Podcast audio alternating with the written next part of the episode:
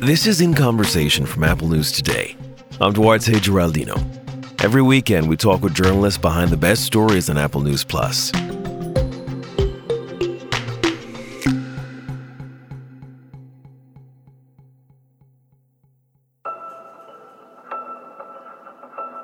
Today in In Conversation, we're talking with Brian Burnsed. He recently wrote a piece for Sports Illustrated on Ryan Lochte. Lochte is the second most decorated swimmer in Olympic history. At the 2016 Olympic Games in Rio de Janeiro, he won his sixth career gold medal. It should have been a triumph. Lochte was close to the end of his career, and a victory in Brazil could have been his chance to leave the sport at the height of his game. But before he flew back home, Lochte had a night of heavy drinking that went too far. By the time he left Rio, his reputation was destroyed. More alcohol related incidents and bad press soon followed. Eventually, this star swimmer wound up in rehab. Now Lochte is 36 years old and he's looking for a chance at redemption. He wants to return to the Olympics this summer for the fifth time and if he somehow defies the odds and makes the team, he's going to be the oldest ever U.S. men's swimmer. The trials for Tokyo are taking place right now. Lochte is laser focused on this goal.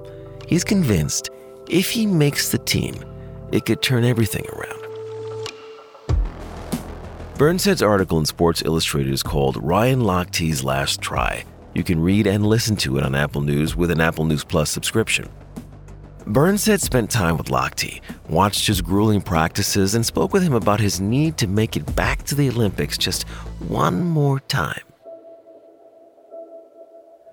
Let's start with that night in Rio. For people who don't remember all the details, what happened there?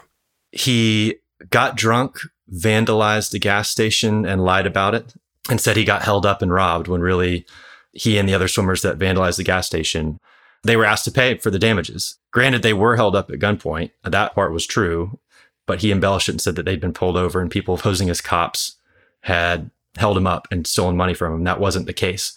He was buzzed the next day during an interview and lied about it and tried to just, hey, I'll just skate my way through it. You know, this behavior's never caught up with me. And then it caught up with him in a big way when the lie was uncovered. Before that infamous night in Rio, he was living this work hard, play hard life eh, to an extreme level. It worked for him for a long time, didn't it? It did. And part of that is because one, he could put his body through a lot. He could drink a ton and then still push himself in the pool and, and dust all his teammates in the morning and dust his competitors in the morning. And two, it's because no one really checked him on it from college on. He had a roommate and other teammates that were the coach just kind of said, Hey, let's look after Ryan. You know, if he's going to go hard tonight, let's make sure he gets to bed so that he can go race. I heard it over and over again from his father, from his coaches, from his friends. If you're going to be a man at night, you've got to be a man in the morning. That was the, the ethos that surrounded him and his training. And he never got in trouble from it. He was always, because people were looking out for him, they kind of enabled that behavior. And as long as he kept winning, okay, go do all these foolish things, go do all these inadvisable things. But eventually it caught up with him. Put it into perspective. How successful was he after Rio? How high had he climbed? So he was coming off his 12th medal after his fourth Olympic Games, seven figures worth of sponsorships in his portfolio. I'm not sure the precise car he had at the time, but I know subsequently he had a Porsche and a Range Rover and he'd had a reality show. It was everything you'd think of kind of star, playboy, athlete that's what he was. And that's what he was living, living the big life for someone that was towards the end of a swimming career. It looks like he'd made it and amassed everything that you could ever want from punishing himself in the pool for all those hours. And then it went away. All because of that night in Rio. That's correct. How far did he fall? It got bad. Um, Speedo left, Ralph Lauren left. Those were his two biggest sponsors. More importantly, though, beyond the financial side, he sunk into a pretty deep depression. His brother told me he was crying over the phone often with him. His close, close friends, the inner circle that had looked out for him in college, believed in him and been there. He kind of cut them out for a time. They were worried he was just drinking every day to kind of wash away everything that had happened to wash away all the negativity that was being hurled his way. And it was, it was a lot. There was a lot coming from the media, this sort of tabloid ethos that exists. So he was catching a lot from the outside. Internally, he was struggling with what he'd done and how people perceived him. He always wanted to be a people pleaser, and now everyone hated him. So he's he loses a lot of wealth. He's suffering through a depression. When he hits rock bottom, did he talk to you about that moment when he realized something's got to change? He did. And that moment was actually why I pitched the story and was interested in trying to track him down and speak with him in the first place. It was a quick TMZ headline that had happened. I believe it was 2018, where he had been caught trying to kick a hotel door down early morning uh, in in California. He was there for a sponsor event. He'd been drinking wildly at a party. He lost his key. And so instead of going to the desk, as you might do, his drunk mind said, well, the fastest way into my room is to try to kick the door down. And the next day, he was involved in a little fender bender at the airport. Police said alcohol was not related in the subsequent crash, but it was just kind of a cascade of bad news.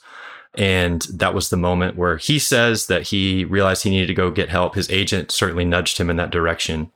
And he said that was the low moment. That was the moment when he realized he needed to change it was just a really dark time for him. So he did, he did an outpatient treatment program at University of Florida.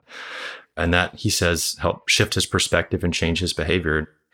Now he's trying to make it back to the Olympics at 36. This is a huge challenge for someone his age, right? Certainly. I mean, think about your metabolism starts to slow down as you get a little older, even if you are, you know, one of the best swimmers of all time. Uh, your recovery times from workouts, it takes longer to recover. It's just harder to stay in prime shape in a sport where at 36, he's ancient and all his competitors are early to mid 20s. That's when you peak for swimming because it's so demanding. Um, so, yeah, he has had to be very disciplined with his lifestyle, with what he puts in his body, with his training. There's just very little wiggle room. There's no really room for him to slip up in any of those regards if he wants to try to achieve this, which no U.S. man has to try to make a team and, and win a gold at this age. And there's this one scene where you describe Ryan Lochte, he's just crying after a brutal practice. What are his workouts like? To the average person, they're superhuman. And it's not necessarily the individual workouts, they're obviously taxing, but it's the accumulation of them. He swims nine times a week. They're two, two and a half hour sessions. Uh, he does dryland training three times a week with some pretty intense plyometrics and weight training. And for a 20 something, that would be taxing. But for someone in their mid 30s, it's really tough because recovery times are so much slower. It's just so much harder for your body to recover.